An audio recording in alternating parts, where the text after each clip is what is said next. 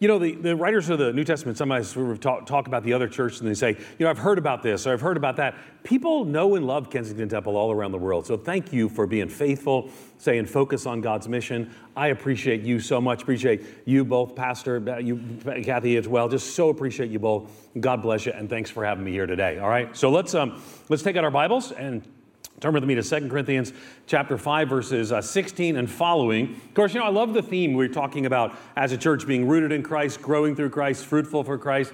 Last time I was here, I had the privilege of preaching on what it meant to be growing through Christ as well. Uh, last week here, uh, we, we talked about um, standing firm, and we're talking right now, walking through these ideas of keys to freedom, because of course many of us are in. So we're going through that course together. Now, here's the thing um, how do we have a Christ like view of people in the world, because I think ultimately that's going to be one of the keys to freedom, committing and connecting fully to Christ, which is one of those keys that you heard Pastor Mark talk about. Well, I'm going to talk about that today, about how we can get a new perspective, a new view of people in the world that help us to walk in freedom, right? Walking in commitment and connection to Christ. Because right now, a lot of people are divided uh, the culture is conflicted, turbulent, and tumultuous. People are mad. Some people are mad at the people that are mad.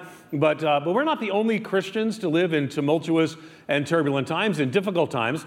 Matter of fact, if you go back 2,000 years ago, Paul's writing, Paul the Apostle, is writing here in the book of Second Corinthians to a church at a place called Corinth. The church has actually become conflicted, in some ways corrupt wrapped up in a lot of things that weren't glorifying the Lord, they weren't God honoring. So Paul had to write to them to rebuke them at least twice that we know of. In the second rebuke, he's encouraging them to see people, see one another, see the world differently, and to represent Jesus and his kingdom well. And that's what I want to talk about today. A Christ like view of people in the world comes from getting a new perspective, committing and connecting fully to Christ. If you're a note taker, I'm going to look at this through four points. You can jot these things down if you like. You'll also be able to see them and follow along on the screen together. Number one on our outline is we get a new perspective.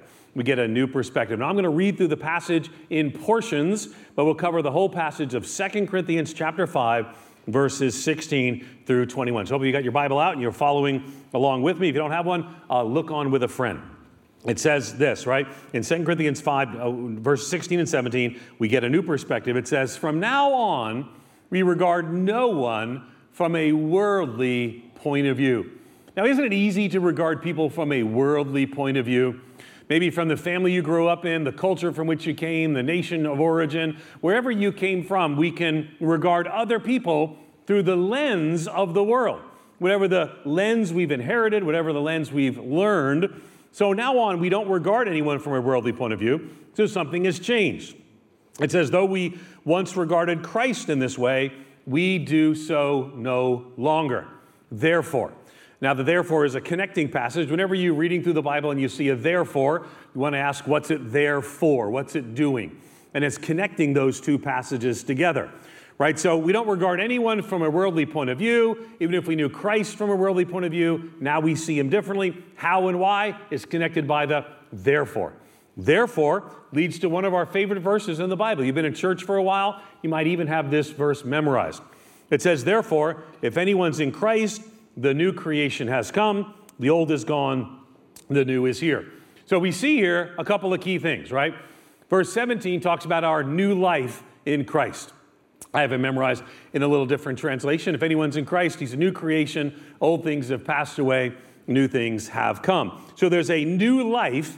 But just before we get to the new life that's connected with the therefore, we had a new way of looking, a new way of looking at the world, if you will, new lenses through which we see the world. Now, this might be a challenge for us, is to see people and the world the way Jesus would want us to. So it tells us we no longer see people from a worldly point of view. Now, worldly is not just one way, because depending upon what part of the world, what your family and culture of origin is, you can see people differently. But now something has happened. As followers of Jesus, we have a new life. We have received by grace and through faith the good news of the gospel. That new life is clearly connected to a new way of looking at people in the world. A new life is connected to a new way of looking at people and the world, a new set of lenses through which we see the world, no longer from a worldly point of view. Are you following with me? Yeah.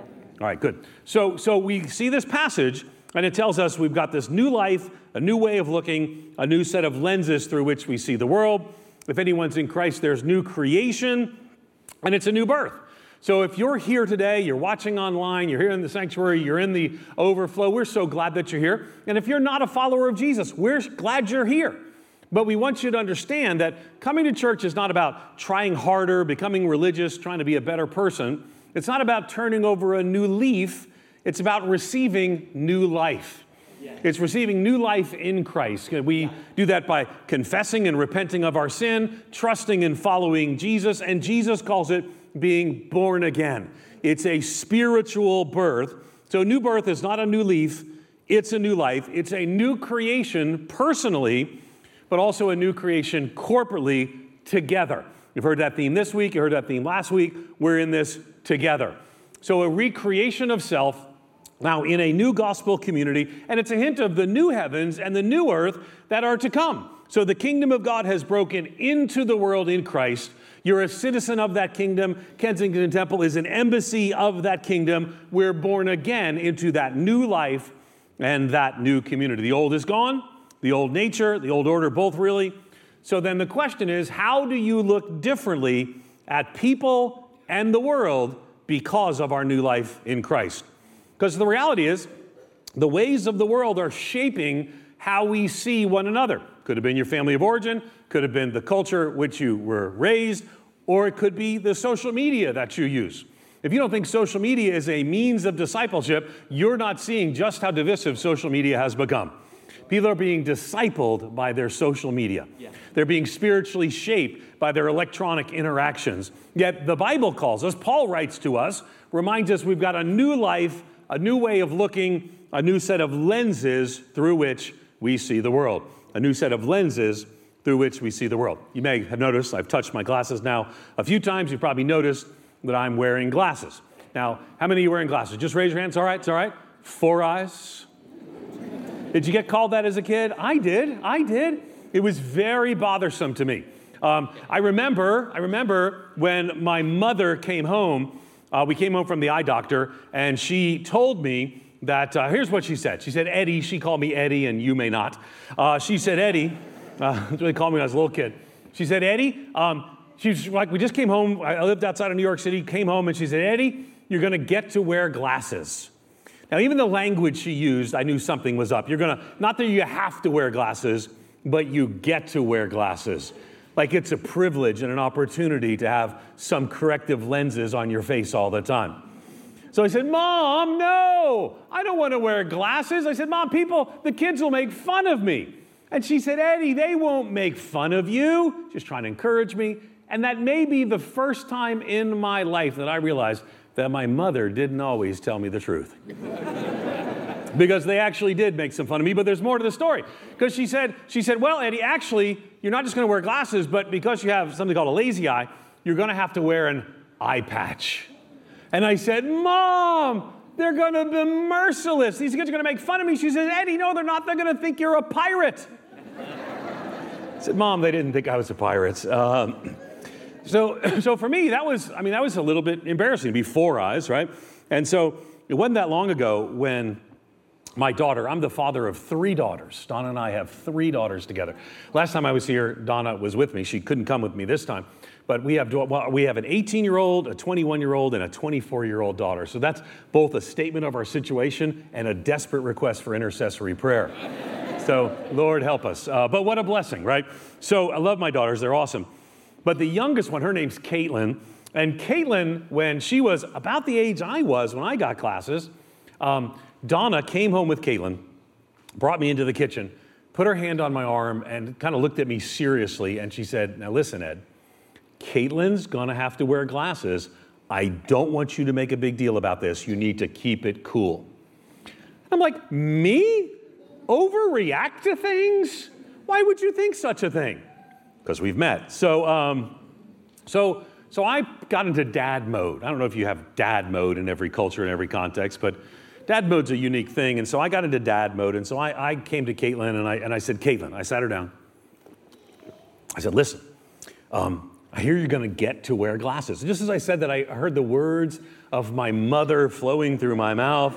and I realized just how similar we are from generation to generation. I said, Caitlin, you're going to get to wear glasses. And she said to me, she sort of, she sort of knew, apologize, you can see a little cough drop there, but don't, because we just get that out of the way, because I'm going to cough sometime during the message, and it's going to be awkward unless I tell you ahead of time. And now we've named it, it's not awkward anymore, is it? All right. so there it is, it's done. Hopefully the only time. So anyway, so so, so Kate, I said, Caitlin, so you're going to get to wear glasses. And she says to me, Dad, I mean, just like that. Now, she's a middle schooler at the time. What is that, like sixth grade, seventh grade? So she's not allowed to roll her eyes at her parents, but somehow she verbally rolled her eyes at me in that statement. She said, Dad, I said, Dad, she said, Dad, glasses are cool today. I said, No. She said, Yeah, yeah, yeah. People will go to the store. I have friends. You're nodding here. You know about this. You know about this. They go to the store and buy glasses without prescriptions. You know about this. This is stunning to me. It happens here. So they buy glasses without prescriptions so they can wear cool glasses. And I was so excited for her, yet still simultaneously bitter for my own childhood experience. You see, I don't wear glasses for fashion like my daughter's friends do. I wear glasses for seeing. It's a crazy thing, but if I don't have glasses, um, I can't see you anymore. You're not here. I'm talking to an empty room of blurry people. So when I put on my glasses, I put on my glasses to see. So I put them on. Welcome to Kensington Temple. I take them off. We'll see you later. So I can put it back on, right? So I wear glasses to see. And what happens is, over time, is that um, when I talk, you've already seen me adjust my glasses. When I talk, my, my head moves, my, my glasses move, and I have, to, I have to adjust them back into place. And people have noticed that and, and told me that. So let me, let, me, let me share a story with you. So I was the, uh, the interim pastor of a church in Chicago for four years. Nobody be sure the interim of anything for four years. Um, but I was the interim of this church in Chicago called the Moody Church. It's kind of, I guess it's kind of like a Kensington Temple in Chicago. It's this historic downtown Chicago church. Um, and, um, and we too had challenges, by the way, because when you have an historic church, it requires work to bless the house. And so we too had some challenges that were there. But we, uh, so, but it's also a historic church, and people have been going to church there for decades upon decades. And they would go to school at a Bible Institute right near there called Moody Bible Institute. They go to that church. And so, when I was preaching to a room like this, I was also preaching to a camera, and thousands of people were watching every week. And, you know, I was not, I mean, you know, it's a more traditional church and, and you know, maybe I, I made a few changes. I moved the pulpit. I put a little TV monitor so we could look at the Bible verses. And sometimes people weren't happy with that. So occasionally we got a complaint letter. Um, but my favorite complaint letter ever, I actually saved for you today. So here's what happened. So I get this letter, and uh, well, they sent it to the church address, and they forward it to me. And so I loved it so much. I took my phone, right? And I, I just took it and I literally just, just like you would, I just took a screenshot of it. And uh, this is the unedited screenshot of that complaint letter. Let's take a look. It's right here.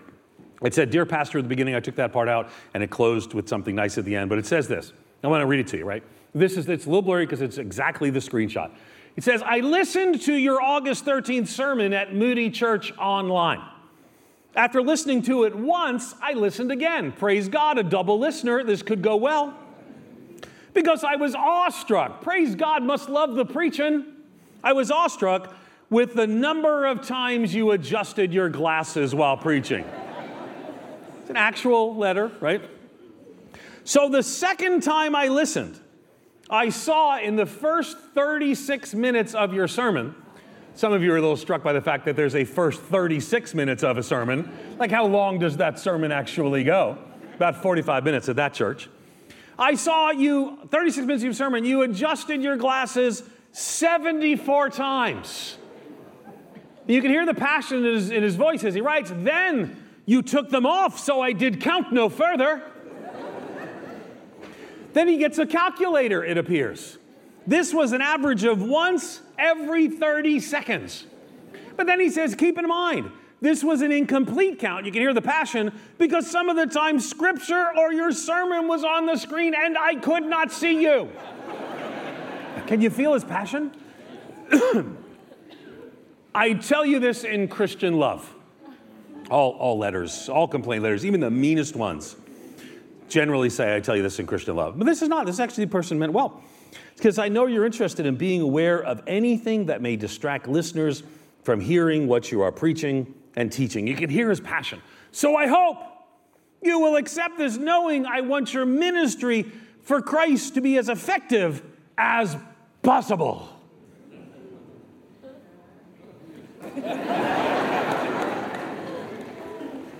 but here's the thing I don't wear glasses for fashion. I wear them for seeing. And when I talk, I move my head around, my glasses move. And when my glasses move down my nose, they're out of the proper focal length. I'm now out of focus. So I can even have my glasses, but I can't see you. I have to adjust them to get to the proper focal length. That's how glasses work. Now, here we live in 2023. We've got cultural convulsions all around us, turbulence and tumult all around us. The church and the culture has been shaken. We see it in our culture with the cost of living crisis, the fuel crisis. We see it with political crisis after political crisis. We hear division and we hear brokenness. And if you're a follower of Jesus, you have felt the cultural tension even directed towards you. We have been knocked about and knocked around in our culture, and those lenses through which we're supposed to see can get knocked out of focus. And if anything else you take away from today, let's take a moment to readjust those gospel lenses to see rightly people in the world around us. So, So I get a new life. I got a new way of looking, a new set of lenses through which I see the world.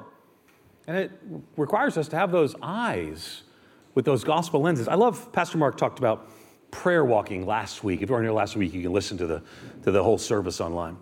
Talk about prayer walking. I love that you walking around. You talk about Steve walking around, looking and praying with spirit filled eyes. See, that's what we have. We have this new life, this new way of looking, a new set of lenses through which we see the world. Whenever we can take those gospel lenses and rightly apply them, Gary Chapman's going to be here soon. Gary Chapman's my friend. He went to Wheaton College where I teach, right? So, so, so Gary, he went there long before I went there. So just so you know, long before I went there. But he's going to give you a new set of lenses to see relationships as more. Every time we can take a scriptural view in the power of the Holy Spirit, we see people and the world better. So, number one in our outline, we get a new perspective. Number two, sent on a mission of reconciliation. So, a Christ like view of people in the world comes from getting a new perspective, committing and connecting fully to Christ. So, we come to number two, sent on a mission of reconciliation. And in 2 Corinthians 5 18 and 19, we're going to hear the word reconcile in one form or the other four times. There's a pattern here. It's what's called a parallelism. You can actually see it when I read it. It's going to almost sound like I reread the same line. Let's look at it. It says this in verse 18 All this is from God, who reconciled us to himself through Christ and gave us the ministry of reconciliation. Okay? We've been reconciled, given the ministry of reconciliation. It goes on that God was reconciling the world to himself in Christ, not counting their trespasses against them, not counting people's sins against them and he has committed to us the message of reconciliation. So here it is. We've got this reconciliation. If you're a follower of Jesus, you've been reconciled to God through Christ, and now you've been given this ministry of reconciliation.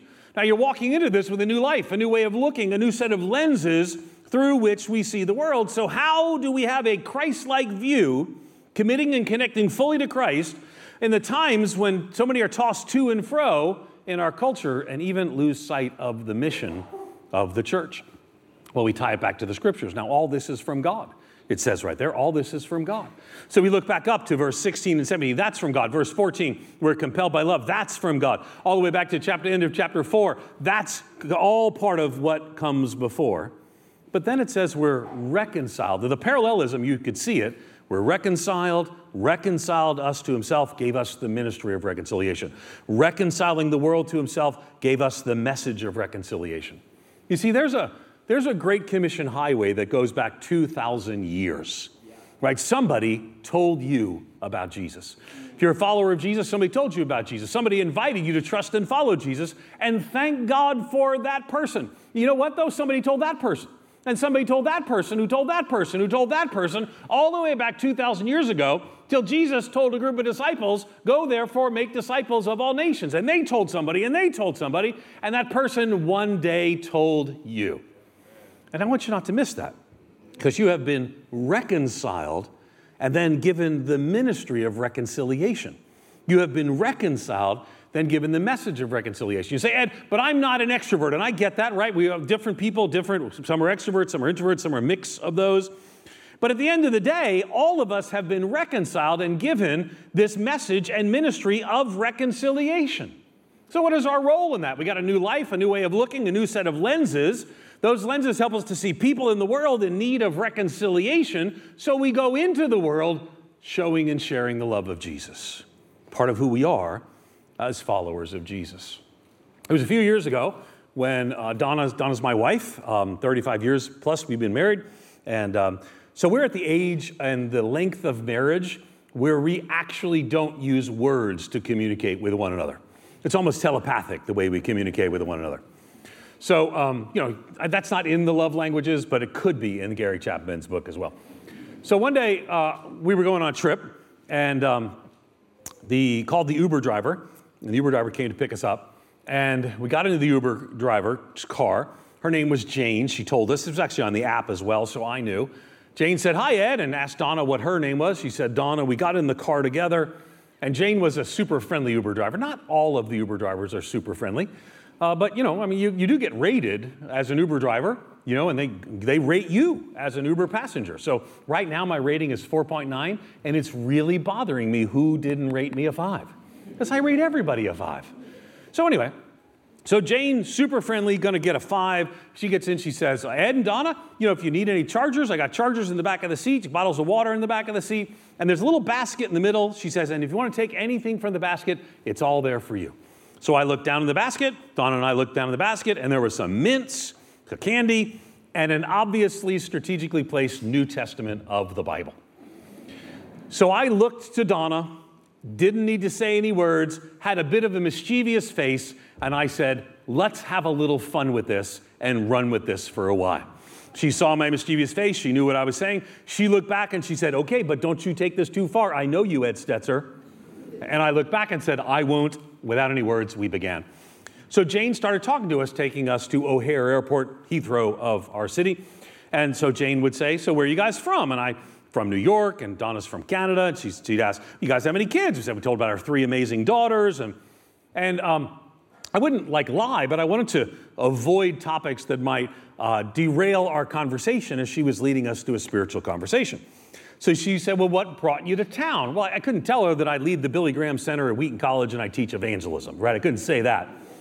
So I said, Well, I'm a teacher. Factually true. So I said, Well, Jane, what about you? What do you do something else other than driving Uber? Is that your, Uber? Is that your full time job? She said, No, sometimes I, I sell some real estate. I said, Great. This went on for 15 minutes with Jane just adeptly leading us in a conversation where she finally got to the place where she said, Well, Ed and Donna, do you have any spiritual beliefs? Do you have any religious upbringing or background? And at this point, Donna looked at me without speaking and said, You have to tell her now. So I did. So I leaned forward and said, Jane, actually, yes, we're Christians.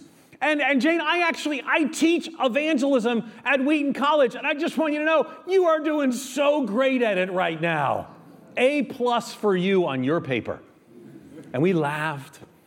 And um, I actually wrote it up. I asked Jane, I said, Jane, can I interview you right now? I turned on the recorder, my phone.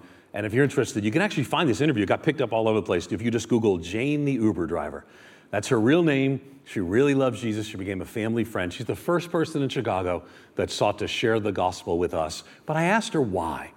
And she talked about how Jesus has changed her. So, how could she not try to tell other people about how Jesus has changed her?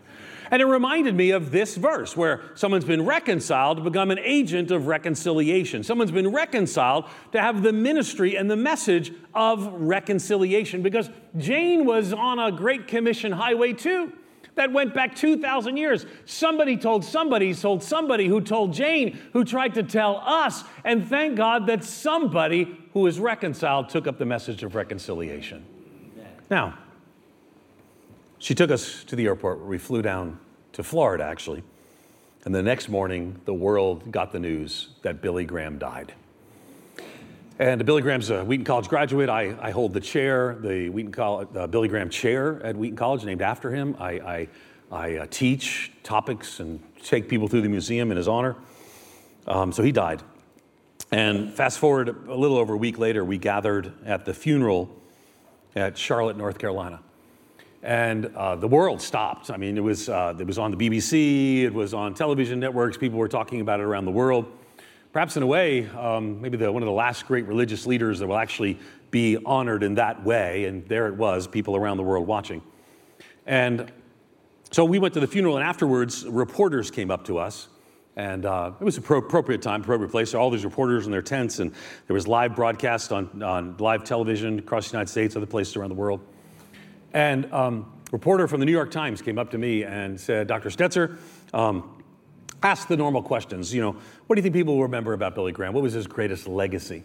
And then uh, uh, her, her name, Lori's her name, Lori said, um, so who's the next Billy Graham? And I was ready for the question because nobody in the family calls themselves or wants to be known as the next Billy Graham.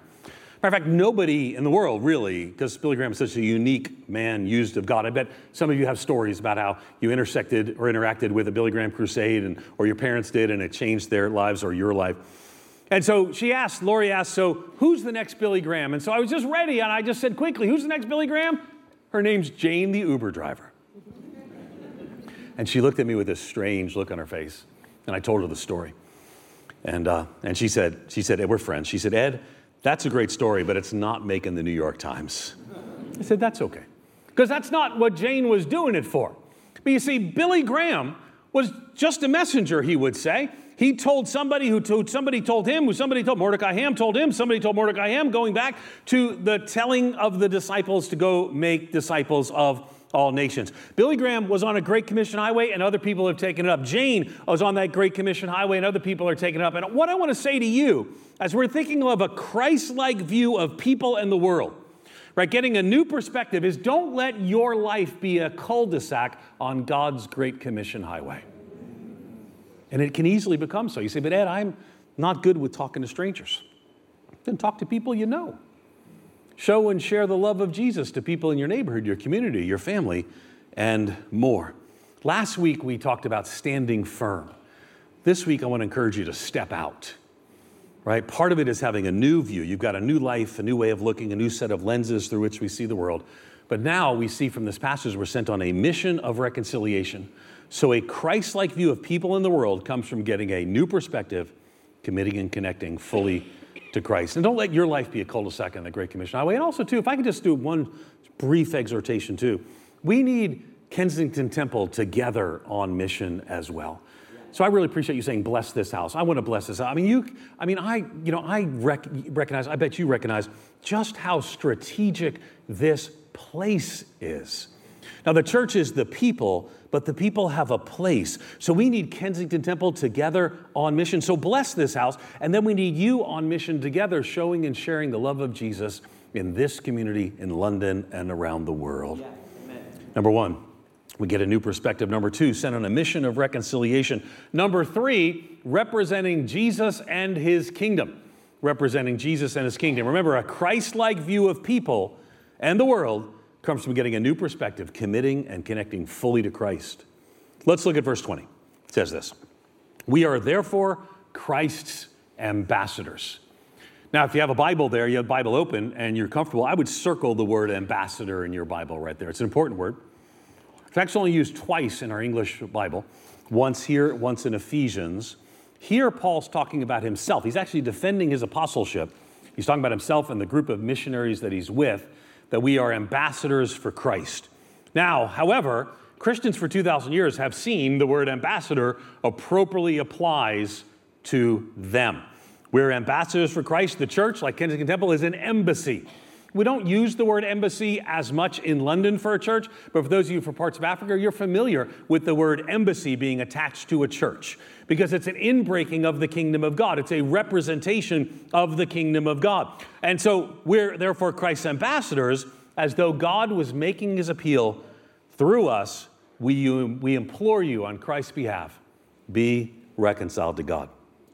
This is the great marching order right the kingdom has come into the world matthew 6.33 jesus says seek first the kingdom of god and his righteousness. I don't know if you've heard lately, because there's little, little sowing these ideas of the kingdom has broken into the world, the freedom that comes in the kingdom. Well, the kingdom arrived when Jesus the King showed up. The kingdom has come because Jesus the King has come. It doesn't fully come until Jesus comes back. So we pray, Thy kingdom come, Thy will be done. But between the first and second coming of King Jesus, we're ambassadors. Yeah. Now, I wish it was always easy to be an ambassador. Last time I was here, Mark, you walked Donna and I around and you showed us the kind of the row where some of these ambassadorial homes and the embassies are. And it looks like a pretty good life to be an ambassador. Living here in Notting Hill and looking, uh, you know, these beautiful homes. And I, I grew up outside of New York City and we would see ambassadors and they would drive these cars with flags on them and they could park anywhere they want. They wouldn't get parking tickets. What a world that would be, wouldn't it? You just park your car in the middle of the street and couldn't get a ticket. That's the way it was. Now, that's pretty great life, but 2,000 years ago, the life of an ambassador wasn't just a life of privilege, but was always a life of purpose. An ambassador represented a place, a person that was not where they were, but where they perhaps wanted to be. And so, as citizens of the kingdom of God, it's not always easy, it's always a privilege right? It's always a blessing, it's always part of our purpose, but sometimes it's hard. And the other place where the New Testament uses the word ambassador is in Ephesians 6, where Paul writes, I'm an ambassador in chains. Not always so easy. Now, recently we had a graduation. So, you know, I, I use examples from school because I'm a professor and a dean. I'm at Wheaton College now, but changing to, uh, as you mentioned, the Talbot School of Theology in uh, July uh, moving from Chicago, where it's cold all the time, to California, where it's not. So that'll be fun. Um, but recently at our graduation at Wheaton College, we had a couple of our graduates speak. Their, name were, were, their names are Andrew and Norine Brunson. Your, the name might not immediately come to mind for you, but as I tell the story, you probably have seen them on the news. Say, why well, we kind of obscure? Why would I see them on the news? Uh, a few years ago, uh, the government of Turkey imprisoned Pastor Andrew Brunson. They arrested them both and then imprisoned Pastor Andrew Brunson uh, unjustly for two years. And their hope was to sort of trade him. The government of Turkey wanted to trade him for someone they wanted in the U.S. And so they actually put him up on uh, trumped up charges. He was just a pastor there, uh, put him on trumped up charges, put him in prison, convicted him of being a terrorist and more. Matter of fact, when we introduced him, he was released, as the story I'll tell you in just a minute. When we introduced him at the Wheaton College graduation, our president said, This is the first time we've had a convicted terrorist speak at our graduation. But it was trumped up charges, made up. Everybody knew it. People were calling for his release around the world. Prime Minister here, here as well. All around the world, people are calling for his release. And so we got these shared before our students. They're all graduating, 21 years old, fresh out to engage the world around them. And he told them that representing Jesus isn't always such an easy thing.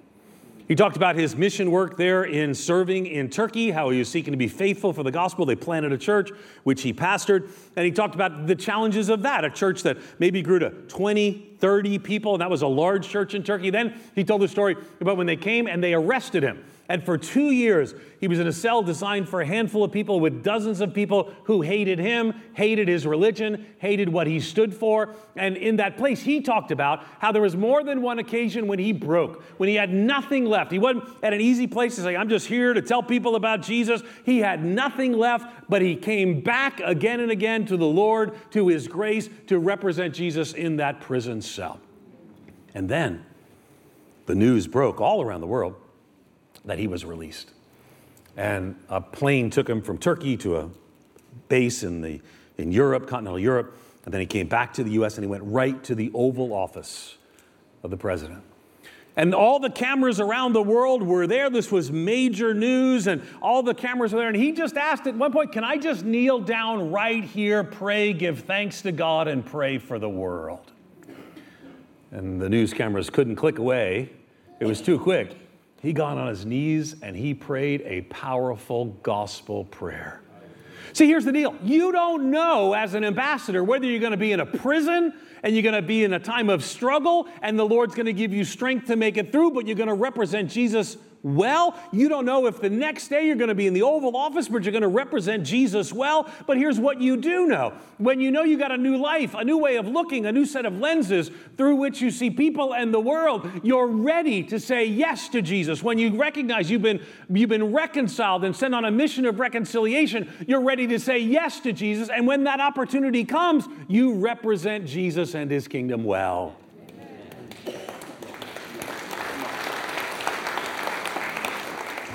Number four, and finally, and we got to close with this. I'm already a little long. You know what it means when an American says, let me close with this? Absolutely nothing. but let's try. Number four, and finally, because of the cross.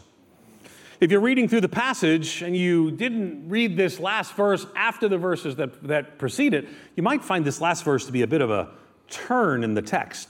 Number four is because of the cross. Here's what it says in verse 21 God made him who had no sin to be sin for us, so that in him we might become the righteousness of God. There's a lot of pronouns in that. Let's go through it. God made him who had no sin, that's Jesus. So God made Jesus to be sin for us. He was not a sinner, but he was made sin for us. So the sins I committed have been imputed or deposited in Christ. He was made sin for us so that, I love that word, those words, so that in Him, in Jesus, we might become the righteousness of God. So my sin was imputed or deposited in Christ on the cross when he died on the cross for my sin and in my place. And because I have received by grace and through faith the good news of that gospel, his righteousness has now been deposited or imputed to me. So when God looks at me, he doesn't see all the sin and the stupid things I've done. He sees Jesus' righteousness. And where I come from, that would lead to an amen. Amen. Amen. amen. So, so now, what a beautiful passage. But what does it have to do with the rest? Because everything before is, is, you know, we get this new perspective. We see people in the world differently. We're sent on a mission of reconciliation. We're representing Jesus. And then there's this incredible theological verse about the doctrine of the imputation. There's a word. Let's try to work that word into a conversation this week. Matter of fact, why don't you say it out loud with me? Are you ready? Imputation. Come on, everyone together. Imputation. Because I believe if you can learn to order coffee at Starbucks, you can learn theological words at church. So, imputation has been imputed to us. The one who knew no sin died a sinner's death. And in doing so, he's our substitution. He has taken our place. And if you're not a follower of Jesus, you have not yet received the forgiveness that comes from him taking your sin on the cross as your substitute. He was made sin, not a sinner, but sin for us. Sin was imputed to him just as righteousness was imputed to us. God treated Jesus if he committed every sin so that believers could be seen by God as having lived Jesus' perfect life. But what does that have to do with the rest? And I think it speaks to the motivation. Let me give an example that may help. Uh, when I was a kid, I grew up outside of New York City. I grew up in a uh, more of an urban context. And my family had a lot of struggles, and we had to start over. We moved to Florida in the United States. And um, we lived in a not a great area. My grandfather had had a home, and he said to my dad and my mom, "You can you can live there," but it was in bad shape. Right? It uh, someone needed to bless that house, um, but it was in bad shape. And one day, all the plumbing backed up at the same time. I don't know a lot about plumbing, but that can't be good. So my father, I could hear my father calling my grandfather, yelling at him on the phone. There was a lot of choice words shared. Um, so my grandfather called back in about 10 minutes and he said, Eddie, I want you to meet me outside. We're going to dig up something in the yard. Well, that sounded pretty exciting to me. I'm 10, 11, 12 years old. I don't remember how old I was. But my grandfather was a very wily fellow, kind of, uh, I thought maybe, you know, Ponce de Leon had been through Florida. Maybe he had a map and we were going to dig up treasure in my backyard. And oh, it was treasure, I assure you. So my grandfather comes up. He's got a shovel. I had a long uh, little metal rod that we had, and we met in the backyard. And this one part of the backyard was particularly green and lush, and a little, little bit of a mound in the backyard. You know where we're going with this, don't you, brother? Stay with me. Because I had no idea. Because I'm a city boy. I didn't grow up where what I'm about to tell you would happen. So my grandfather says, We're going to dig right here. And I get super excited. I start digging, and we strike a box. There is a concrete box buried in my yard. And I'm 11 years old, and you did not see a happier 11 year old boy. I have discovered treasure in my yard. So I start digging it up digging it up, and we find it, and it's, a, it's got a lid to the box. And this is the most amazing thing ever. So it's not that deep in the ground. The water table in Florida is kind of shallow. So there we are. And my grandfather says, All right, we cleared it off. Now we're going to open it. I'm like, You bet we're going to open it. This is amazing. So I take the little metal rod, there's a little notch on the top lid, and I lift up the lid to something that's called a septic tank. And I lift that lid up, and sweet mother of pearl there's a box of poop in my yard. Now imagine you're my age and have no concept of why. I mean, what is, what is going on here? What is in my yard? And my grandfather laughed and said, Listen, it's your family. And I'm like, I don't care if it's the Queen of England. There's a box of poop in my yard. I have no concept of what a septic tank is or what a septic field is. I never played in that lush green area again after I learned what it was.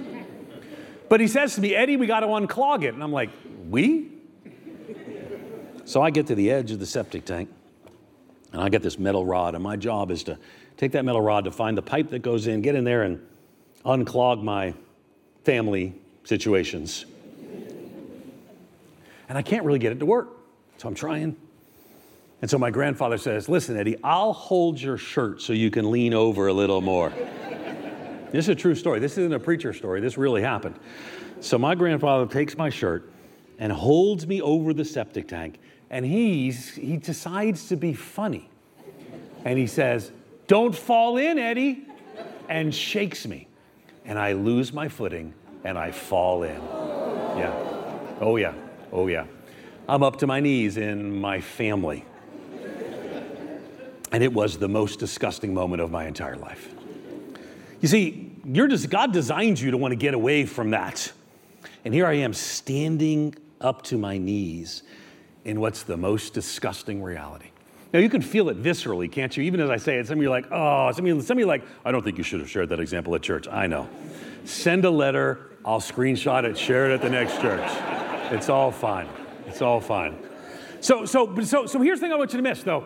You're not supposed to be near that stuff. And I want you to think for just a second of this passage. Because the all holy, all perfect God of all the universe created a world that was good and right. And then the sin came and ruined everything. And He knows what the stench of our sin looks like. He knows the sin, the death, the grave, the hell. He knows what those are. This is not, you're not unaware but on the cross, Isaiah 53 6 says, All we like sheep have gone astray. We have turned everyone to his own way, and the Lord hath laid on him the iniquity of us all. I don't want you to miss this, right? So it wasn't that Jesus died for our sin, God made him our sin. So your sin and mine, the stench and filth, the very thing that a holy God despises, the stench and the filth, he became for us. That's the power of the imputation in 2 Corinthians 5:21. But the thing I don't want you to miss is how that ties to the rest. That's the motivation for the rest. So we get a new perspective. That perspective is deeply based on what Jesus has done on the cross for our sin and in our place. So we got a new life that was paid for with his death. If you're not a follower of Jesus, I want to invite you today to receive by grace and through faith the good news of that gospel so you can have that new life. With that new life comes a new way of looking, a new set of lenses through which we see the world. And then to live in this world sent on a mission of reconciliation, representing Jesus and his kingdom, but doing so because of the cross.